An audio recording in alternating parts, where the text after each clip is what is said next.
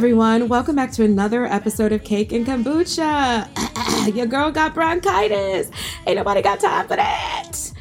Actually, I really do have bronchitis. Um, I think I've had it for like four weeks. Shoot, I might have had a lung issue since the summer. I listen to myself back and I can tell that I'm not breathing properly. Um, so, yeah, if you feel like you are getting winded walking up the stairs, and you're under the age of 45, I don't what age should you get winded? Like, I don't know, let's say 70.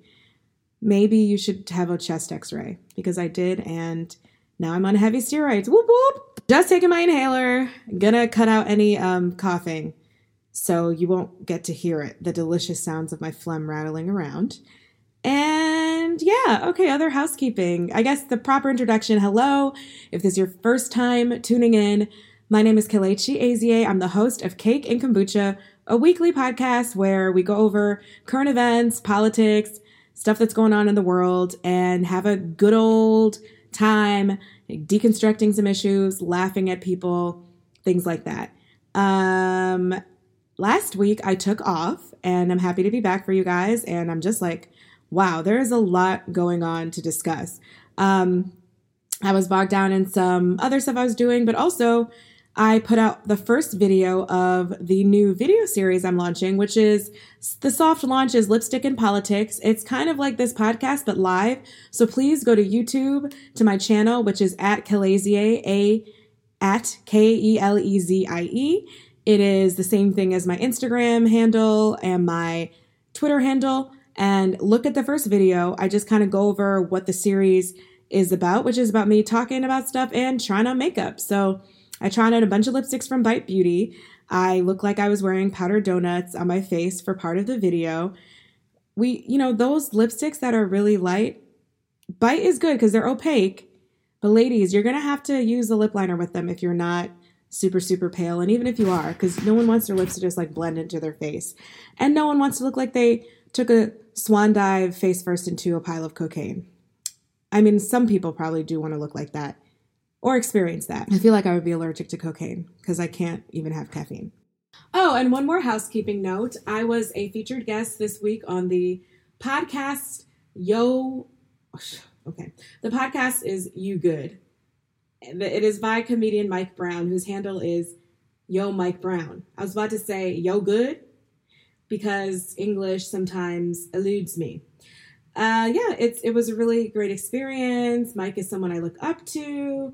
He's the cousin of one of my best girls, and I actually got to meet him like a long time ago because like when I first moved to the city, I remember going to see him in cool places like juice bars in Brooklyn, and I was like, "Ooh, look all these people with dreadlocks! Yeah, like this is where I'm. I found my people." So I did, I don't have dreadlocks. I just like dreadlocks. Anyway, it was cool. I associate him with like the first person I knew that was like in the business business that wasn't like someone that I, you know, met at Summer Stock or something. So yeah, just cool to stay connected. Thank you, Mike, for putting me on. Thank you for having me. Congratulations on all the great success that you guys watch out for him. So let's get into these stories. Okay, so let's keep it light to begin with. Lizzo is finally crediting Mina Lioness, who is a quite good, great singer, great voice in her own right, and a Twitter, like a black Twitter figure who comes out with quips and phrases that are funny. So if you're not caught up with this, Truth Hurts, the number one song on Billboard in America for weeks and weeks now, it starts out with, I just took a DNA test. Guess what? I'm a hundred percent that bitch. And even I saw Lizzo when she was on um, well, the way I measure success when she was on um, Andy Cohen's uh, late night talk show, and she's and like they they were like, come up with your housewife's handle. What would it be if you were a real housewife? And she was like, I just took a DNA test and I'm 100 percent that bitch. Oh, and here we get into uncomfortable discussions of what's legal, what happens, how thought works, how creativity works, whatever. So this girl, Mina Lioness, apparently wrote this tweet I mean, she didn't apparently write it. I say apparently because I don't know that no one else has ever written it or had that thought in their head before. but because like, how can we prove that? But she wrote the tweet, I'm 100%, I just took a DNA test, I'm 100% that bitch. And Lizzo thought it was funny and put it in her song. Now this girl wants to be credited for a line of the song. Or no, as a, sorry, she wants to be credited as a I'm like mixing my own opinions in with what I'm trying to tell you happened. She is wanted to be credited as a writer of the song, has been fighting this battle, and as of yesterday, Lizzo finally agreed to credit her as a writer of the song, which I kind of feel like Lizzo was pushed into because these two white boys that she recorded some other stuff with at some time are also claiming that they wrote part of the song now, which their claims were much less credible. They were just kind of like, yeah, we suggested a thing, and then da da da. And Lizzo was like, no, I wrote that like in this other studio with this person. Not every person you ever j- had a jam session with can be coming at you like, I wrote the song now. Like, come on. And I know it may sound a little hypocritical for me to say, oh, you only want to do this because you're famous now, because I have been a big defender when people try to say that about like victims of sexual assault, but I don't think it's the same thing. Obviously, sexual assault is not you know, creative copyright infringement, like obviously. But I'm just saying there is something to the idea of you would get your song credit if you wrote part of a song. Like you would just be like, I wrote part of a song. I don't think it would have to get to Billboard number one for you to say, oh, wait, I remember writing that. That just doesn't, if, if your craft is songwriting, that doesn't really make sense. Maybe I'm just that bitch because I'm like a competitive person and just have always been like type A, but I and want I want you to know what part of the science project index cards I wrote in third grade when we built the volcano. That's just me. Anyway, Mina Lioness is uh it's really interesting. I don't I'm gonna come out and say it. I don't think you are a songwriter because you wrote the first line of a song not and you weren't intended, you know, to use it for that purpose. Because this comes up with I remember I was taking this like art philosophy class a long time ago and my teacher was defending Jackson Pollock or Mondrian. I think it was Mondrian. So Mondrian is those like primary color squares with the black lines on it, famous images. And people, you know, always want to say with abstract art, I could do that, I could do that. And the argument back to that is, did you do it? Because that's kind of what creativity is. It's thinking of something and executing it and thinking, yeah, I can take that and mash it with that, and this could be that. So Mondrian didn't invent squares. He didn't invent black lines, but he's a famous. He became a famous painter for doing that. And I think that what I'm trying to say is, if you write something that's a funny quip, but you didn't intend for it to be a song or anything, and someone says, "Oh, I'm putting that phrase in my song," like that's they're taking what you made and turning it into something else that's not only a different art form, but you never had the idea to do that or you would have done it. You never made it into a song.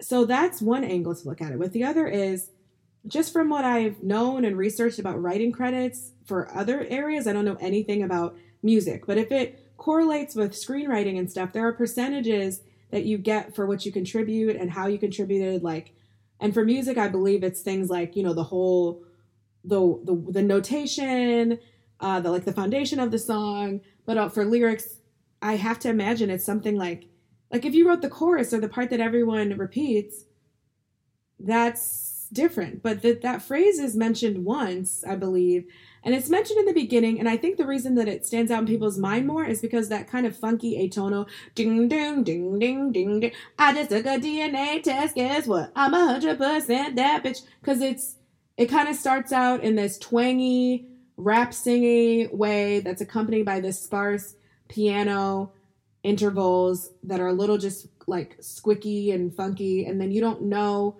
what's coming next. So you're just kind of chanting along, and then she goes into "I could have been a bad bitch," been like it's it's just it gets you hype. It starts out like no no no no no no no I could have been a bad bitch. So it it works, but Lizzo made that work. Lizzo thought this would be a funny thing to put here. I'm gonna tie it into saying I'm a, I could have been a bad bitch, you know, after she says 100% that bitch, and then it's I'm a bad bitch, and the motif is carried on, but it's not the chorus of the song. The chorus of the song is why man great because they gotta be great, all that shit. So I was just, I'm confused. I'm really confused that writing a tweet, I thought people could take, like, like can you sue can Britney Spears get sued by the gay community for you better work bitch? Can you know, it's just like, yeah. So I wonder I, I wonder if, you know, Mina got through because she was the loudest and and then also, you know, it looked bad politics for Lizzo to not credit another black woman and then you're just being accused of stealing from a bunch of people. So it's one of those things where if a bunch of people accuse you of something, even if you didn't do it, it starts to make you look bad. Oh my God, am I like defending like me too? No, I'm not, because you could look bad, you'll survive. And then you can sue for slander. And if it's true, then sue them. So yeah, but I do think when when people are accused of a lot of stuff, does it fuck with your credibility because people don't like to learn the actual details of something? Sure, it does. That's the way the media machine works. That's where short attention spans work that's kind of nobody's fault. It just is what it is type deal. So yeah. Um anyway, that was interesting. I would love if some musicians, songwriters, please write in and tell me what the real rules are. Anyone's a member of ASCAP, I want to know. That's the uh, union for songwriters. Uh, is it musical theater? is it all of them? I'm not sure. But yeah, let me know. I'm really interested in this. Like, it seems like it's it, to me, it seems like a slippery slope for floodgates to open for people to say that anything that you were tangentially inspired by that was like a funny phrase, like, who are those guys with the big hair that are like, when we up in the club, it's VIP? Didn't they have a song called like YOLO or something? Like, who invented YOLO? I just thought you could take stuff you saw on TV, you know, the way rappers kind of reference stuff, and they're like, I'm like, you know, I, I got that white girl, Christina Aguilera. Like, people refer to things all the time. So let me know if I have this right or not.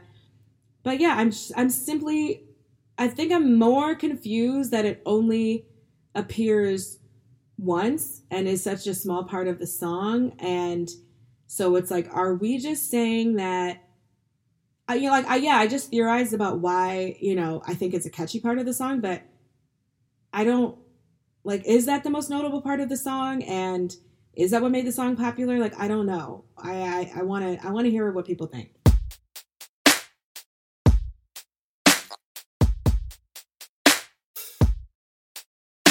We're gonna front load the show with entertainment news and just carry on with this crazy hoe, Wendy Williams. I just called someone a crazy hoe. I'm sorry, that makes me laugh.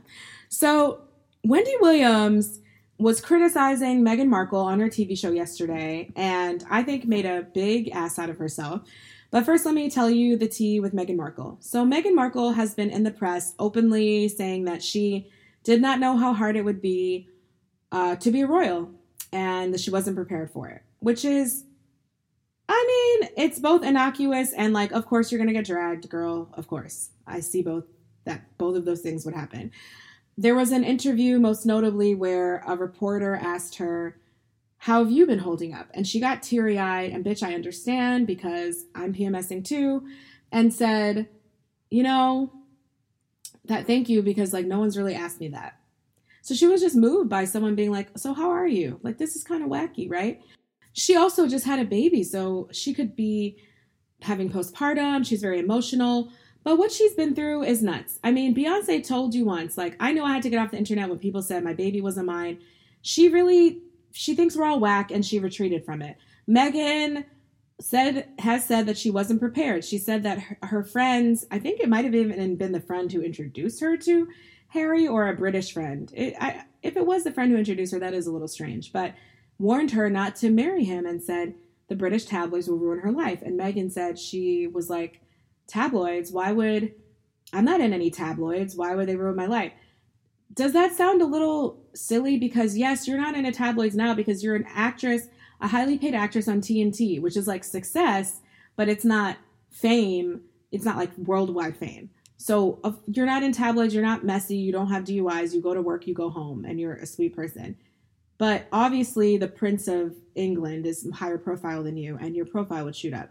So I was just a little confused. Like, she's older than me by some years, not many. And I remember being a kid and Princess Di dying and, uh, you know, the whole scandal. And I, I don't, I'm not old enough to have the full picture of how Princess Diana started out and how people turned against her. I'm finding out now that there are more parallels than I knew about.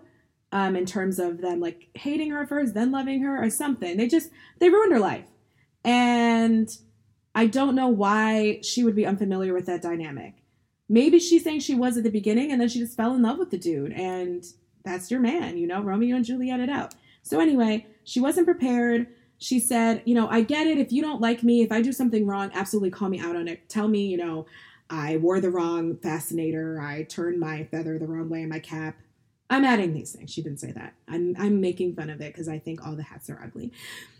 But she said, I but I think people should not be able to just say things that aren't true. I mean, what what is that? What is that word? It's like, girl, there's a word for that. It's it's slander. You could sue, which they have sued. They've sued uh papers. Um Harry had to release a letter. You know, people were releasing cartoons saying, you know, that their son was going to be a gorilla. What's it going to be like, human or gorilla? And let me tell you, when someone the color of my beige duvet is getting called a gorilla, someone who's about to have a one fourth black baby, I know you really hate black people because she could pass in some photos as just a brunette white woman. Like she can't really, really to me. She's I I I know that she's black when I look at her. I always like years ago I looked on Suits. I just was flipping through the channels and I was like, oh, black woman's on this TV show. Cool. I didn't ever get into it, but that's always going to pique my interest. We like representation, and you know, when I was growing up and there weren't any dark skinned people on TV, like we, you take whatever you could get. You would find that biracial girl or that like one quarter black girl. You're like, I stand. That's me. Like I think before that I would be like a Jewish girl. I I stand. Her hair curls. It doesn't matter. You look for representation where you can find it. So. But what I'm saying is she's very, very fair skinned and just not a in your face with her African features type person. So, I mean, her kid looks white, as I would have thought, because she the child is only a quarter black. So what that just speaks to the intense fear of bloodline contamination and all this weird shit that they have going on in that country and in, in most of our countries. But she's been through it. She's really been through it. They criticize her over everything. They malign her as like sexy and seductress. And I'm like, you're you're wearing like ankle length skirts and your knobby ankles. I don't understand. Like she's her wedding dress didn't even fit. It was too big. So there's a lot of racial stereotypes being thrown at her. A lot of scrutiny. The plane thing this summer, where they took like back to back private jets to go on a charity run or something. I have like someone has to explain to me. Were they supposed to fly coach? Because they are literally a prince and a princess. I'm, I'm actually I actually really wanted to ask someone this what were they? It's not classist. I'm not saying they're better than us. They're a prince and a princess. They need to fly alone. I'm saying I think they have a full entourage and security. So if they buy out a whole regular plane for their entourage, they might as well just charter their own plane because then they took a plane out of the running for the rest of us pedestrians. So now we have a flight we couldn't take. We want to take that 10 a.m. London to Zimbabwe missed out because of the Royals. I don't get it. It was very strange. Um, so Wendy Williams gets on her bully pulpit and says that I don't. No one should feel sorry for Meghan Markle. You know, honey, you knew I love the way she schemed her way into royalty. uh, not all women are gold diggers. Like Wendy, just because you are doesn't mean that she is. Not everybody thinks the same way you do. Not everybody looks like a Muppet. Like, you should be able to know that other people have different tastes because look at you and look at the rest of the world. I, my nose bridge is intact, it's not collapsing. Other people make decisions that are different from you, Wendy. I don't think she schemed. Then Wendy Williams went on to say, This is what they should do. They should have three houses, you know, come to America, have your little mansion in Malibu, go to Africa. I mean, uh, and go to Africa, have a hut. I've never, I mean, I've never been there. I don't know. Bitch, shut the fuck up. I'm sorry. I'm done. You've never been to Africa, so you don't know if everyone lives in huts, huts in 2019. Not that there's anything wrong with huts, like if, if there actually were, because I also don't like denigrating. You know, we have indigenous people in rainforests in Brazil that live off the land. There's nothing wrong with that. They're probably happier than us. But for you to perpetuate these stereotypes on your platform and you were also the person that said you don't know why there were HBCUs, Now I just know that you molded your face to look like a non human Muppet Miss Piggy because you're ashamed of being black. So you tried to melt all your features off. Like, this is ridiculous. You're jealous of her. I mean, she literally said at the end, I just, I don't know. It's something about her. I don't trust it. I don't trust it. Let's go back to her asinine suggestion that, like, as a royal, you can just go live wherever you want. I don't think you can. You have obligations. I think the obligations are kind of dumb, but they have them. I can think of no worse way to be rich than to be forced to wear tweed and weird stuff and long, loose fitting clothes and go around and wave and wear gloves. It looks really boring and exhausting. And also, just the whole figurehead part of it is really strange that you're not even like actually in the government making laws. So you go around and do charity projects in countries that you colonize and ravage and stole all their resources from, like countries that need your help because you destroyed them anyway. It's weird. It's a it's a mind fuck if you get into it. Um, yeah. So all their work in Africa is still kind of odd for me. Like it's like great that you're doing it, but honestly, a charity is not enough. You you just people owe the African continent and the West Indies so much money. They should just give back and all the artifacts and all that. So let me not get crazy with that and, and go down a tangent. But it was just such a rude thing to say. The hut comment, you're dismissed. I don't think she's a gold digger. It's like, what can a woman do to not be perceived as a gold digger? She was worth a couple million on her own as a single woman, still on a show where you're making, I would say she's making no less than $500,000 a year. She's good. She did not need to marry him. If anything, she met a guy, she fell in love, and she sacrificed her whole lifestyle. She gave up acting for him. Is she really tired of the industry, tired of the grind? Was she trying to get off suits and couldn't find other work and was like disenchanted? I don't know, but I just don't. I just don't think it seems more interesting um, to walk around and wave at people and boring social events where they feed you canapé and little treats. It's not fun. Like living in London and not being able to go out that sounds bad. Let me just end with this. Kate Middleton wore her hair half up, half down to visit Pakistan. And the tabloids wrote it up as an exciting new hairstyle. That this woman moved her straight hair back up off her face. So, the level of intense boredom that we're talking about that's that that's what that's where we're at so I do feel sorry for Megan. I think that no one deserves racial abuse and to the point and the hate mail to the point that your husband, who's the prince, has to make a statement about it. It's really awful. It sound it sounds stressful and the the happy part for her is that she married the love of her life and she has a beautiful son. And uh, I hope she finds happiness in other ways. Like I don't know how she can get away from things or just maybe stop reading the tabloids at all but you're in a she's in an area where image is everything. They care very, very much about the image. So it's kind of a conundrum. So good luck to you, Megan, and Wendy. Fuck you, fuck you for real.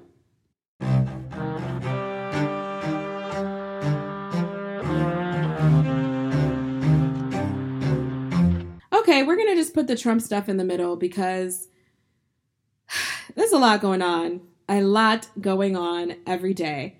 So on Tuesday, to just give you our impeachment report, Bill Taylor, who was the envoy to Ukraine, so the most important, most entrenched in Ukraine figure, he gave a really long testimony. I think it was a 10 hour deposition, nearly 10 hours. And he he just laid it out there that the picture is very bleak what the president did was wrong. Everybody knew about it. Everybody was talking about it. He tried to, you know, notify people and just watched, you know, he watched the president withhold this millions of dollars. And it was stated verbally, like everyone knew about this and everyone knew that that was the reason. So that was apparently one of the most damning testimonies yet. It's 15 pages long. I haven't got a chance to read it yet. Maybe I'll read it and uh, give you a synopsis next week. But it's all these synopsises are they're just kind of the same. It's almost like they just need to get to the more important person, the more important person, the more senior person to confirm so they can just have like 85 people confirm, yeah, this is what went down. We all knew about it. It was whack. This is exactly what happened.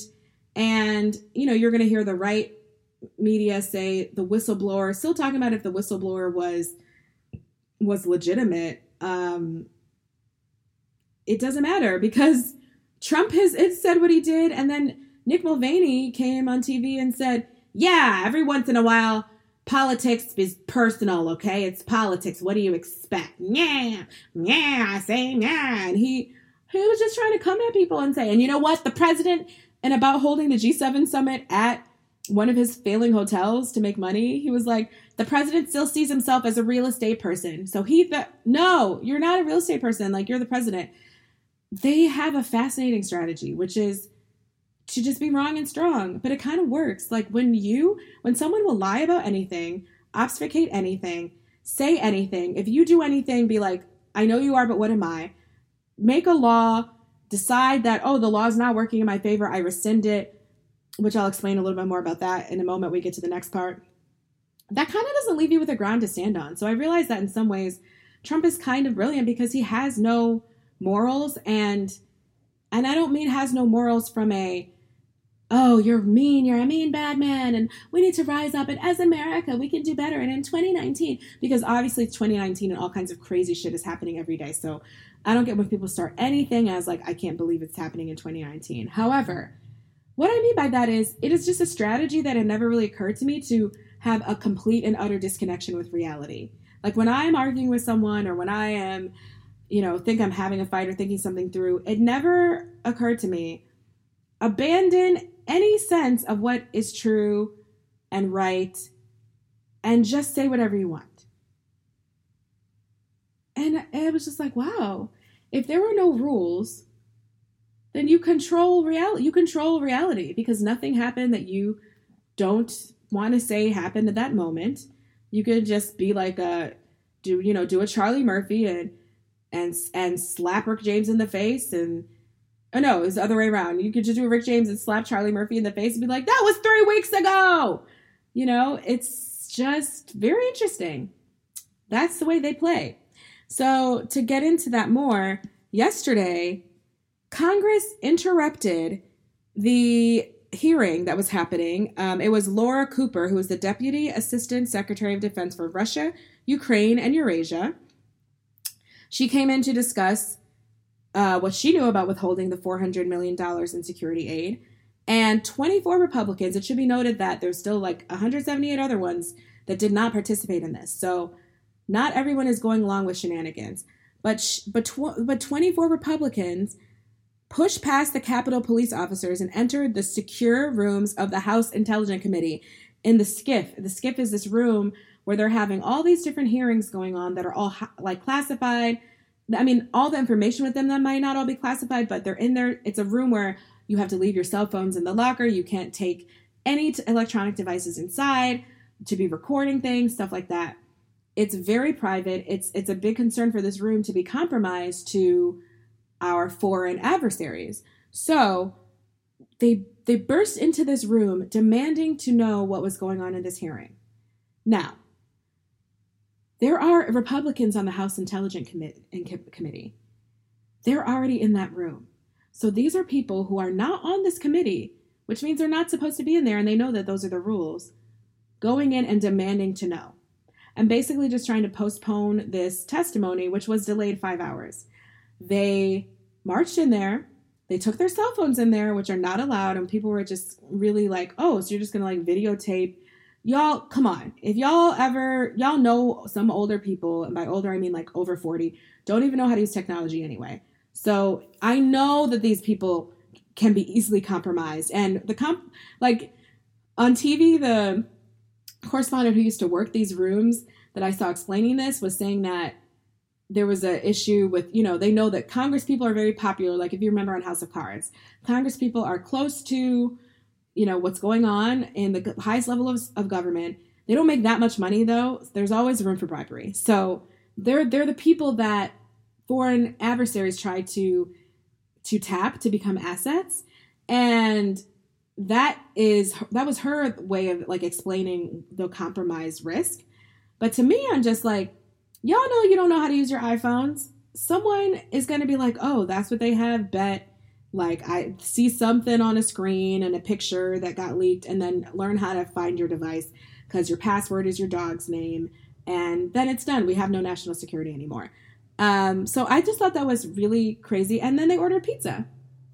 So that's what they did. It was like a frat party.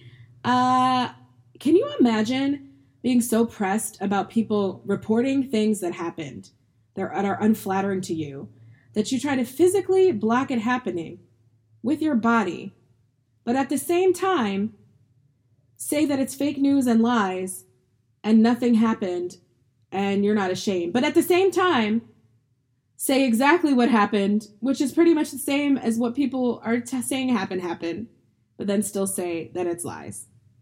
If you're confused, I'm also confused. But that's what's happening in our government right now.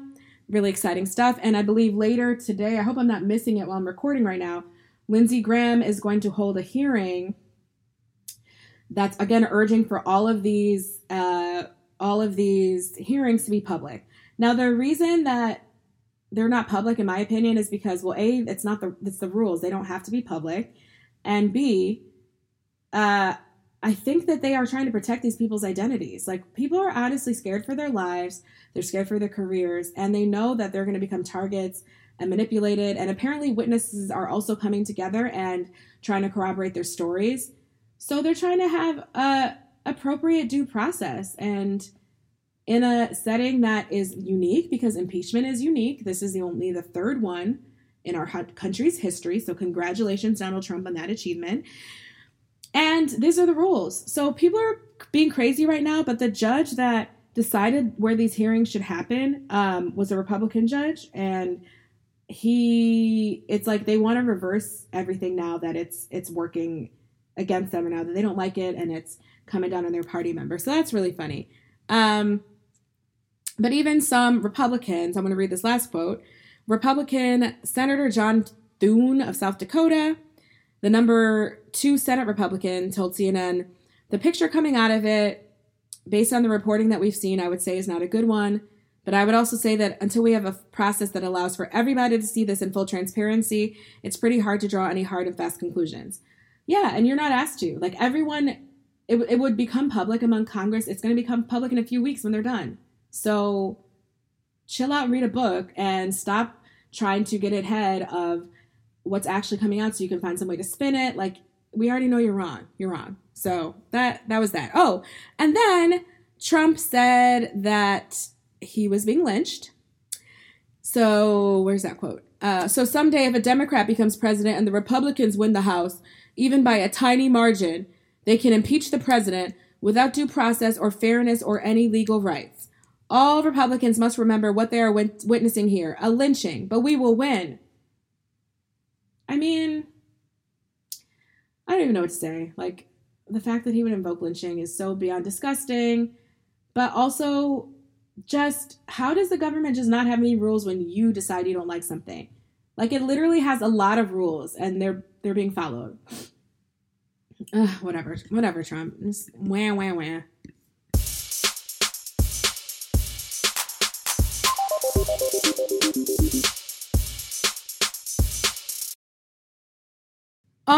Wednesday, Facebook CEO Mark Zuckerberg appeared before Congress under a familiar setting. He was again called to answer for some sketchy sounding stuff that Facebook was doing. Amongst it was his program Libra, which is going to be a cryptocurrency thing that he is pushing. I have a really poor understanding of cryptocurrency, so I'm not the one to explain it to you. But I will explain that this was a really fun day, as usual, on C SPAN because Mark Zuckerberg acts like a he acts like remember that alien and the first men in black that was like skin sewn up and then like inside it was like empty? Like he just acts like a skin doll. There it's like there's nothing going on inside his brain when he is being asked questions which leads me to wonder do you speak to people? Do you speak to your wife? What's what's going on in there? Like what i don't i don't get it so he again was just publicly, when I tell you he was flogged, tongue thrashed, tongue lashed, they went to the backyard and got a switch. No, they made him go get the switch. these black women in Congress, and then I'll add AOC to. But she's she's not old enough to give you the full. It's like she's incredible when she's asking these questions very slowly, like you're a dummy. But she is not old enough to do the kind of shaming that I'm talking about. Talking about Maxine Waters and then Congresswoman Joyce Beatty, who I just so pleased to have the pleasure of meeting yesterday on C-SPAN. But no one can drag you like an old black lady. They were he was just beaten and stomped on by their kitten heels and they took off their pearls and choked and ran him around his neck and just lifted him up and shake shook him around. Like it was incredible. He, like so one of the really interesting issues joyce beatty on the house financial services committee which it's so interesting because when people try to say like oh there's no racism in this country it's just class when i see uh, Maxine Waters, who I, if you have been listening to the whole podcast the whole time, you, you heard that I got a chance to see her at Abyssinian Church and kind of explain what she does. Fighting for fin- against financial abuse is fighting for the Black community because that is who is targeted by this stuff. We are the what poor people are taken advantage of, yes, but it's never divided from race.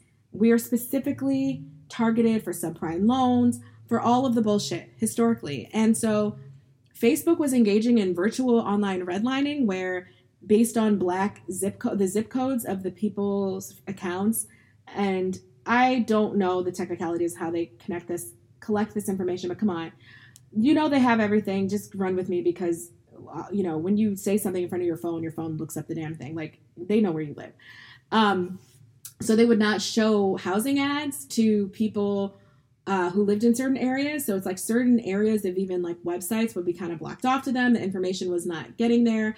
And she dragged him. She said, So, did you have a chance to read any of the papers that I sent to you today? You don't know. You don't. Okay, so I've heard so much about your scholarly resume. Did you not read? Tell, what do you know about civil rights? What is your what is the law firm that you have employed for civil rights. And he said, um, we have uh, Sheryl Sandberg, and she she laughed.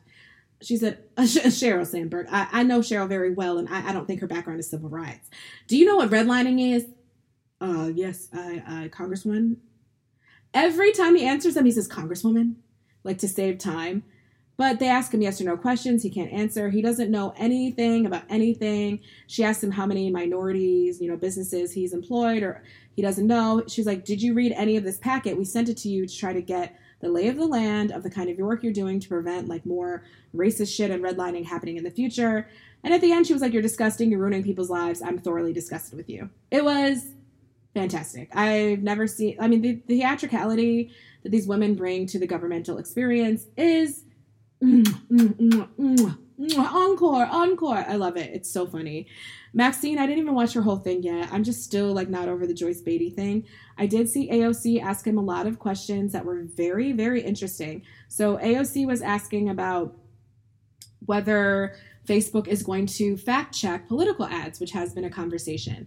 And, you know, I see people who don't like her on the internet saying, well, she thinks this is wrong. She doesn't understand how complex it is. And she has an opinion. She thinks they should. That's her opinion. But she still posed questions that he'd clearly never thought about before or just didn't have an answer for to show that your policy is not well thought out because sometimes you say you're going to fact check and sometimes you're not. So she said, So what if I were to buy an ad um, targeting only black users of Facebook to tell them the wrong day for election day? Is that allowed? And he stammered and like, and he did it, you know, he stammered and hemmed hot. And I think he said, I don't know. And she's like, oh, but then he, but then he was like, oh, we would do something about that. She's like, oh, so you do have rules. So I'm just trying to find the extent of these rules. And then she said, so what if I released an ad saying that Republican lawmakers had voted for the Green New Deal? And he said, uh, he said she could release the ad, but he but she he had to be led it to answer. He just he just thinks he can sit up at these things and not answer, which is so strange. I I don't get it. Like how I would just be embarrassed to sit someplace for six hours and be like, I don't know who I employ. I don't know who runs this part. I don't know that. Then don't be the CEO anymore. You don't have to. You're really rich. You could sell it to someone who's going to be involved in the day to day activity more. Wait, is Sarah is Sheryl Sandberg the COO and he's the CEO? I don't know what he is, but he needs to be like more of a figurehead. He needs to just sell it. Just sell it the way Serena Williams' husband sold Reddit. Just sell it because you don't know what you're doing at all.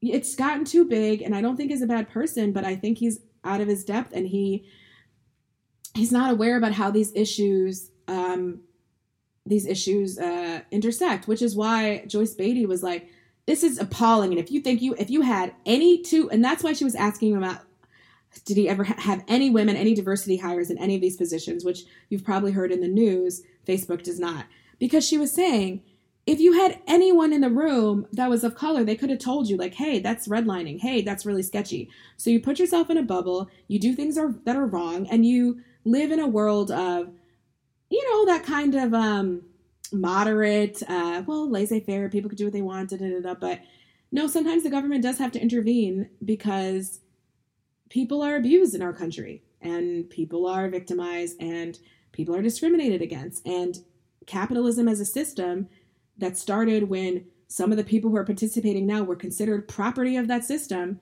it's it's not an even playing field it's just not so like that's why i thought aoc's question about the voting dates was brilliant because she's just showing him that fact checking doesn't mean like i you know really said i believe in abortion this year but that year i changed my mind and that like it, there's deeper than that. There's real harm that can be done.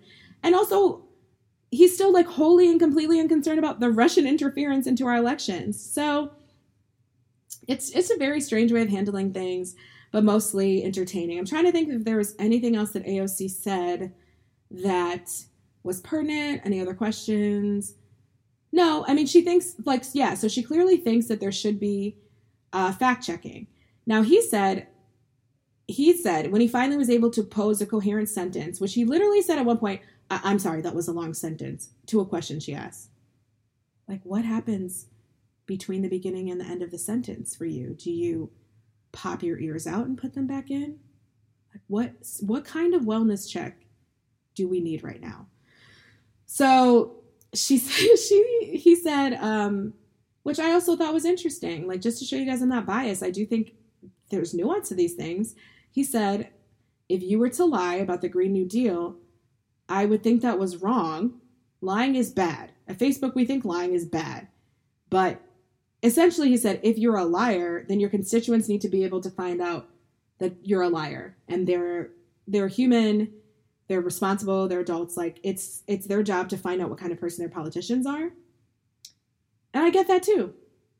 But that doesn't mean that but if you think that, then stand firm in your word and answer yes or no questions and also make sure that you've thought about all the other parameters because he did say oh we would we would we would intervene for violence for this for that I'm like will you you facebook kind of helped have a genocide in myanmar so these things like the worst case scenarios have also already happened and not been properly addressed which is a sad thing like i i haven't forgotten about how facebook was used as a weapon in those genocide attacks, and I don't know why he has either. So the worst has already happened, and it can already continue to happen, which is why he really needs to get his act together. It's it's just technology is a new field that is really powerful, and we're just seeing the way it's shaping and interfering with our not technology like social. You know, I mean social media, not technology broadly. Like buttons and the wheel are influencing elections. No, social media, specifically Facebook, is affecting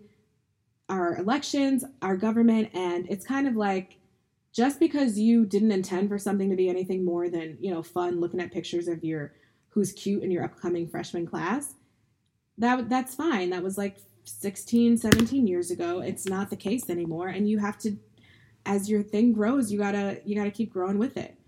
Um, but yeah, look up Libra, the cryptocurrency thing he wants to make he's saying it would be good for people that don't have banks, the unbanked, and all the black people were like, you know nothing. You're literally just saying words.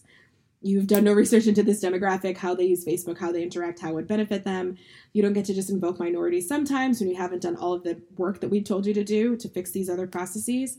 So it was interesting, but I don't really get cryptocurrency that much because I kind of feel like our dollar is already fake. Like we it's not based on how many gold bars we have sitting around. So, you know, do you ever think it's weird we get a direct deposit? Like you get excited that someone made a number on a computer screen pop up higher for you in your bank account, like on a computer screen.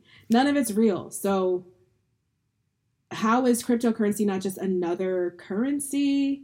I mean, is that the point that it's just another currency? I don't know. So somebody let me know.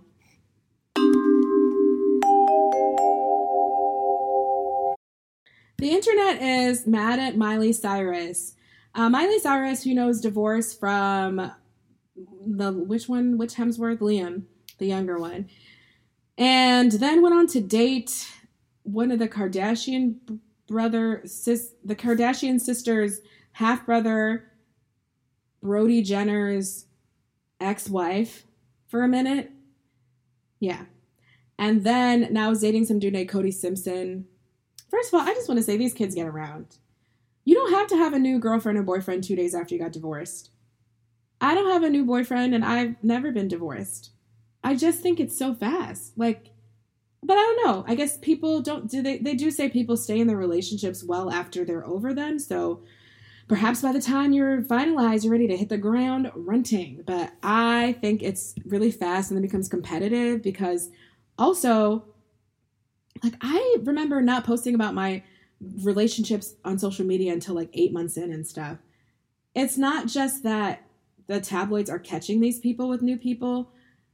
They post about it on Instagram. So it's part of their packaging, it's part of their marketing of themselves and their fun lives. And it's really interesting how that works out. Um, because it's just kind of questionable. Like in any other circumstance, it, it wouldn't really make sense to introduce the whole world to everyone you've dated for two days and then get mad and be like, we need our privacy, like during the breakup period when people want to ask questions. But anyway, Miley Cyrus went on Facebook Live or Instagram Live, no one asked her to, with Cody Simpson. I would say she's probably high because it just seems like something you would say when you were high. But she was like, guys, I just want you to know, like, love is out there. Like, I was being hard. No, her voice is not that high. Hold on. Guys, I just want you to know I was being hardcore feminist and not letting anyone in. You don't have to be gay, guys. I always thought I had to be gay because all men are evil, but it's not true. You need to find a dick that's not a dick. I've only ever met one. a dick that's not a dick. Okay. So everyone's pissed. Um I knew what she meant. I knew when she said you don't have to be gay. I well, do I know what she meant? Let's see. She said, I always thought I had to be gay because all men are evil, but it's not true. So I don't know if that means that her bisexuality is because she just didn't find enough men to date. Uh, to me, I feel like you can't be bisexual just because of that, because if that was the case, most of us women would be bisexual or just let's not even we just be lesbians I often wish I was a lesbian because I feel like I would have a beautiful, educated wife that I could share pants with, and we'd have fun and talk about stuff and drink wine and braid each other's hair, have kids, raise them to be thoughtful and sweet, um, go on vacation. Everything would be really well planned, and there'd be lots of scented candles that smelled like bergamot. Um, sharing hair products, cutting costs yeah, things like that. It sounds great, but I'm not It's really attracted. I'm not attracted to women. I'm just not. Like it's I I it's annoying. I'm not. So I'm stuck. I'm really stuck. And uh, that all I say all that to say is I don't think you can force it. So if she she's come out as bi before, so then to me that means you're bi. Like I I like I said I, I can't really just date women because I don't find good men around if I'm not attracted to women. So I would think that if she's had real girlfriends and stuff that she actually likes them, but this seems like she's rescinding it. But that's still her right. Like Miley Cyrus saying, I forced myself to, you know, go down on girls because I thought I had no other option is not is not impugning everyone else's sexuality. Like she's allowed to have a troubled and problematic sexuality of her own and she's allowed to share that. So people were saying that she was being a bad role model and and pushing forth the idea that women only need a good dick to make them straight like like gay women only need one good dick to make them straight and like no no she didn't say that she said you need to find a dick that's not a dick she didn't mean get a good dick to get a good dicking down. She just she was making a an immature play on words and saying unhelpfully that you just have to keep searching until you find one nice guy. There's only one and I found him. like that that's that's the part that's not helpful. I mean, what are we supposed to do then? Um, if you if you have him. But I don't I do I see how her comments were problematic? Of course. And should she be notified, hey, that sounds wonky because you're an ally. This whole thing was phrased weirdly. But I think that it would have been interesting to see instead of people just saying, You're saying this, take it back.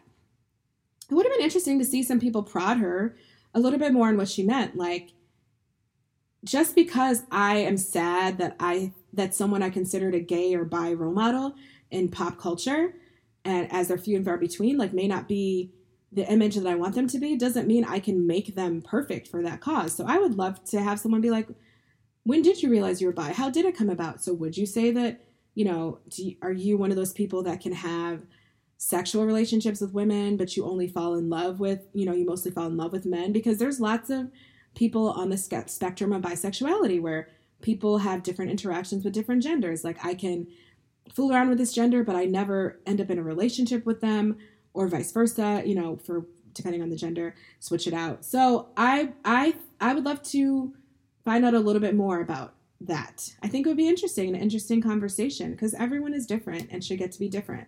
And also, your faves are often dum dums and immature, so take them off the pedestal. That too. Um, so yeah, people were saying that it was suggesting. Also, it's suggesting you weren't born gay, which is a problem.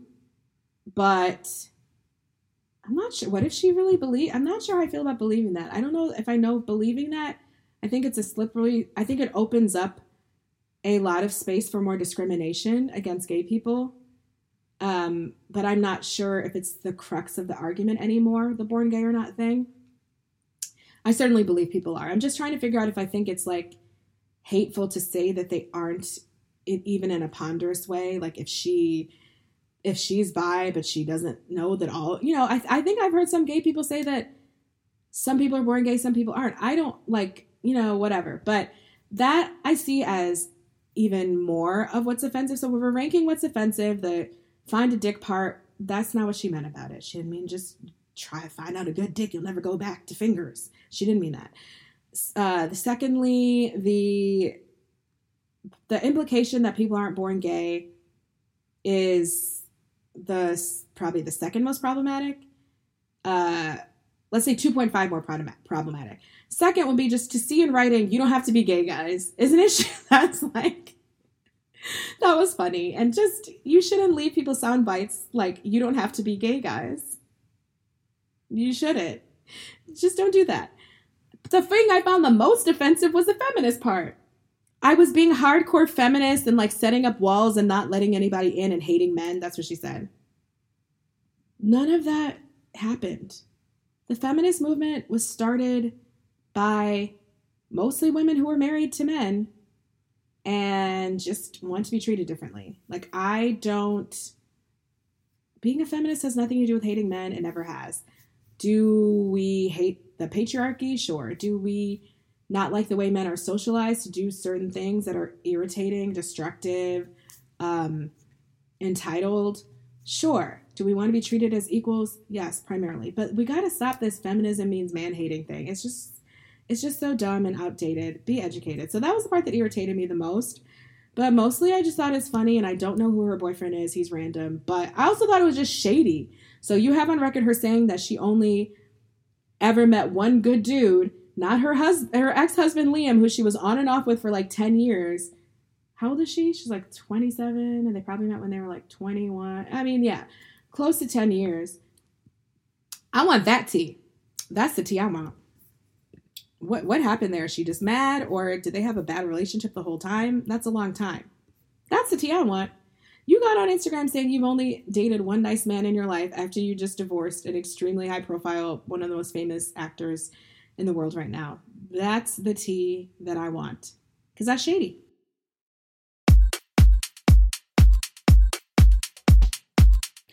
Okay, so before we get out of here, I want to introduce a new section. I think I'm just going to call it um, I'm going to name it because we have so many stories like this. So I'm going to debut people who aren't racist.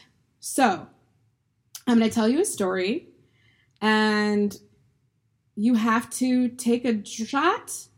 I was, that's drinking a shot, a, sh- a shot. If you think the person is going to say, but I'm not racist at the end of it. And then if you're right and they do, you have to take another shot, a dress shot. Could be anything you want. Could be matcha. I, I made myself matcha this morning. I felt so empowered. Matcha is one of those things that I just let the cafes have all the power. Matcha powder is like $20 for like two ounces. I never made that investment. I just felt like, oh, it's above me that I did it. And I'm so empowered. And I made it taste the way I wanted it to taste with the milk that I wanted and it was so, so good. okay, moving on. So, our first people who aren't racist story. Okay, so on Monday, Sevier County in Tennessee, which is in the Smoky Mountains and apparently a tourist site that I knew nothing about, they had a county commission meeting, and the main item on this agenda was a resolution to make this county a second Amendment sanctuary. That is correct. You did not hear me wrong.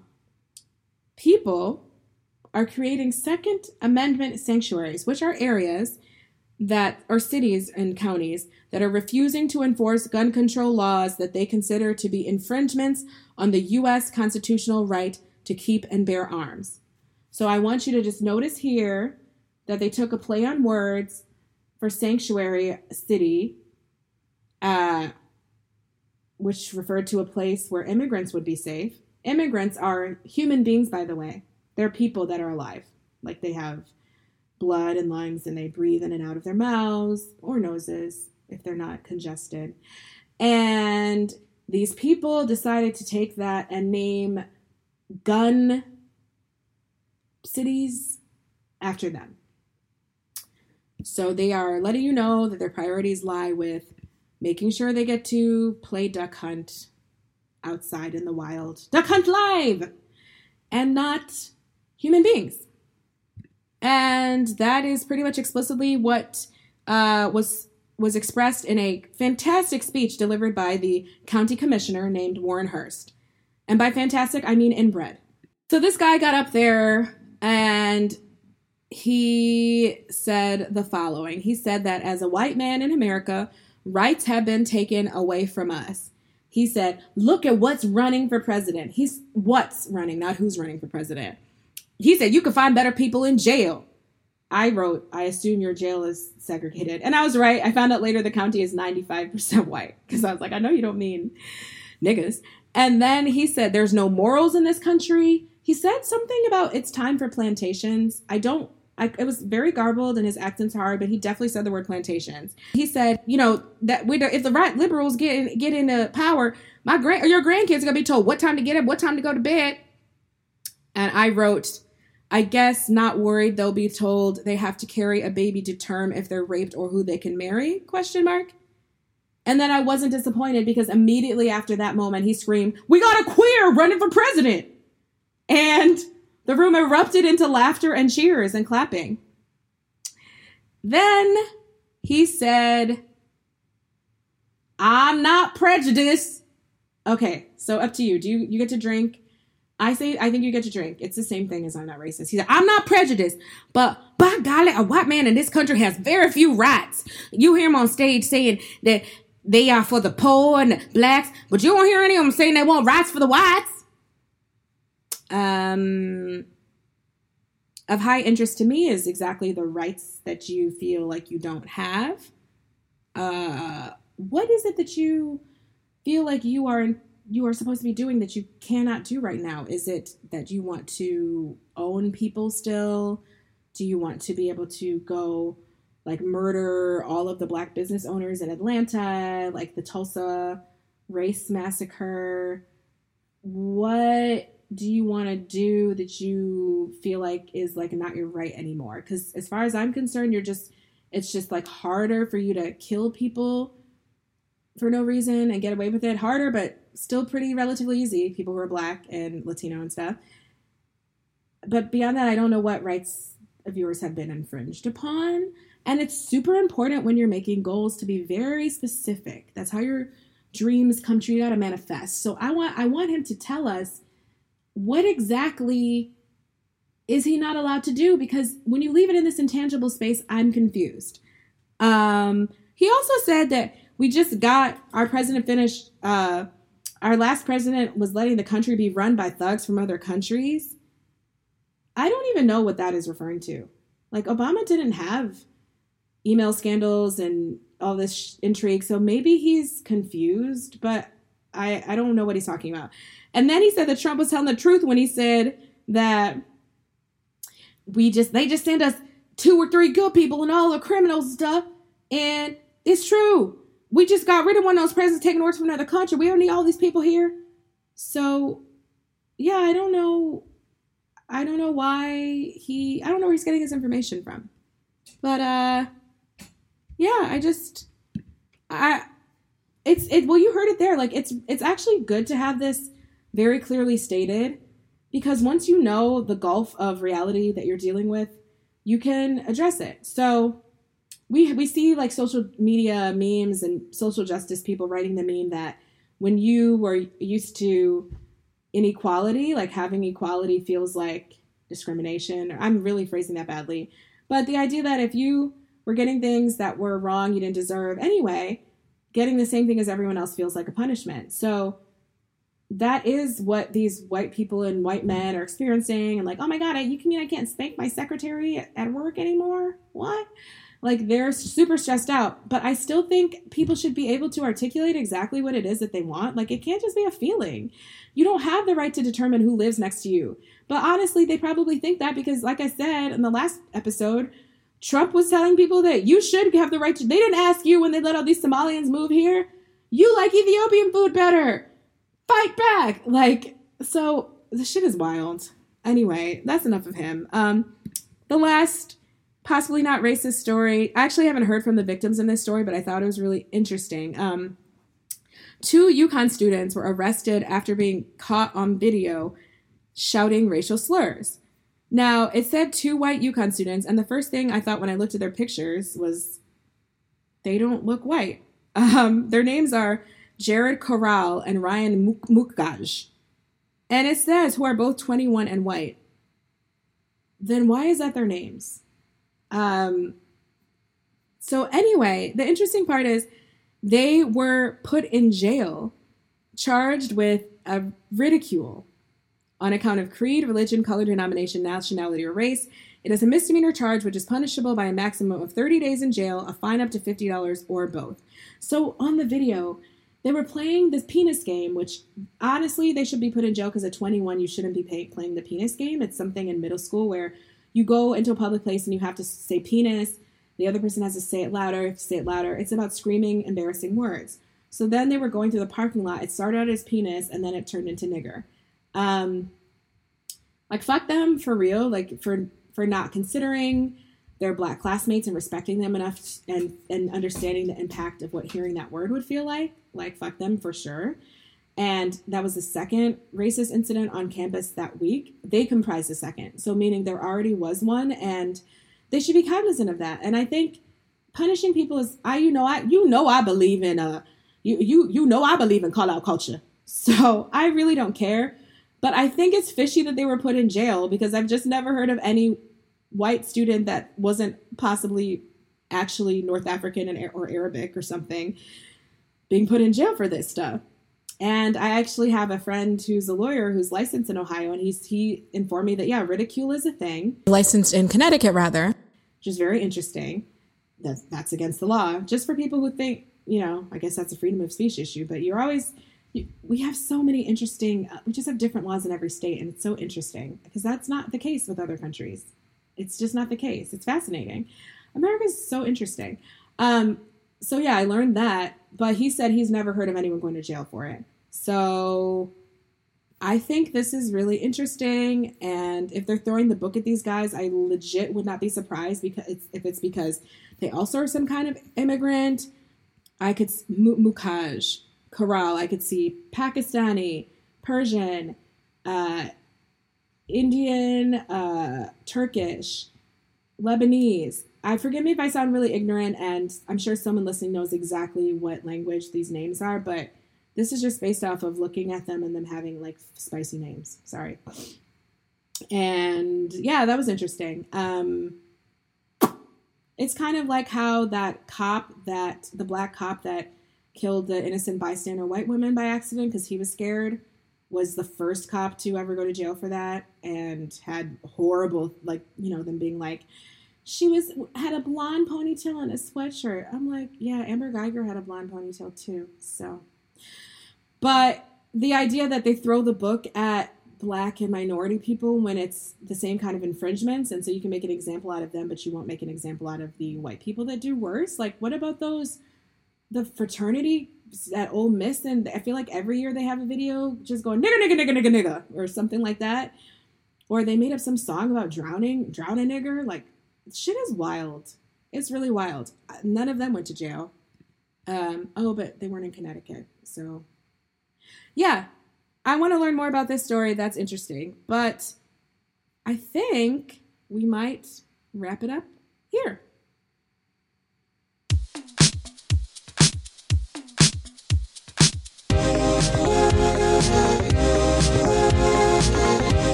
Before I leave you guys, I want to do a reality TV assessment, have you, if you will. I w- I've been laid up in the bed sick. I had MSNBC on. I accidentally hit MTV and just got launched into an all day marathon of young teen moms. When I tell you I've never experienced so much psychic stress that I absorbed by watching other people, first of all, these girls are just going through it and they're so much more mature than I am. Like I'm up here wondering why somebody didn't text me back on time and they're over there like arguing with their baby daddy on speakerphone while they're driving and the kid's car seat in the back. Just I don't I'm not trying to hear this right now. Just, you know, just give me the pampers, hang up. Like they while the dude on the phone is like, You bitch, like you did the girl's just like yeah, whatever. You know, he's trying. He has anger management. You know, I just want to have a good dad for my son, so I'm trying to help him do such and such. And they're calm about it and they're used to horrible treatment already at like 19 years old. It's so sad. I never knew that these shows had so much um like domestic abuse and these guys have rage issues. They're 16 and hitting the moms like more than one of the people they're following. The men are on TV like punching them and stuff and it's like scary to me because they know they're on a TV show. So you're still if you this is how you act when you know that a camera crew's following you around not they not saying they picked up the footage of the actual fights, but the fights weren't on camera, but you're attacking these girls and acting out and you know that it's public. One of them went to jail for it. What does that even mean? Like that you how must you act in private? It was just really sad. There was a lot of addiction on there too. Um very bleak. I just didn't know that men were like full on wife beating trash at 17. Just seemed even early for the guys to absorb that much trashy behavior. So it was very, very upsetting. I thought, I know these shows are really popular. Are they all this depressing? Um, I feel for them. One of these moms, I started following her on Instagram. She's gorgeous, so soft spoken to her baby, so sweet. Her name is Ashley something. I think her, she's beautiful she was trying really hard with this guy and just so heartbroken that he hit her and it's like, what does it mean? it's just really hard when someone you love for a long time just starts acting like someone you don't know. Just watching her go through it and her little baby is so cute and she's just a good mom. Like these kids, these kids love their kids. These the moms really love their babies and are just trying to do their best. Ooh, it was a lot. I was like grown women problems. These girls are just driving around with these dudes cussing him out, being like, uh huh, okay, all right, but did you break the Pampers? Okay, all right, all right, I'm gonna hang up. I'm not trying to hear that. Like, I was like, damn, wow, it was a lot. So, yeah, I'm not necessarily telling you to watch it. I'm just saying a shout out to those girls and I honestly hope they get everything they can out of being on the TV show. I hope that they get enough, you know, press or notoriety to support their lifestyle because they're not getting help adequately from these fathers. And the only good thing I can think of coming out of these shows is to keep some other young women from getting pregnant too early because they see how hard it is and that these girls can turn it into a financial opportunity. Um, so bless them and good luck. With that, I'm going to say sayonara. This has been an extra long episode to make up for the one that I did not do last week. There was a lot of tea. There was even more that I didn't even share. And so I'm excited to be back, and I will talk to you next week. Cake and Kombucha is produced and hosted by actress, writer, and singer Kelechi Ezie. It features music by the talented Melanie J.B. Charles. If you like what you hear, check out melaniejbcharles.com. But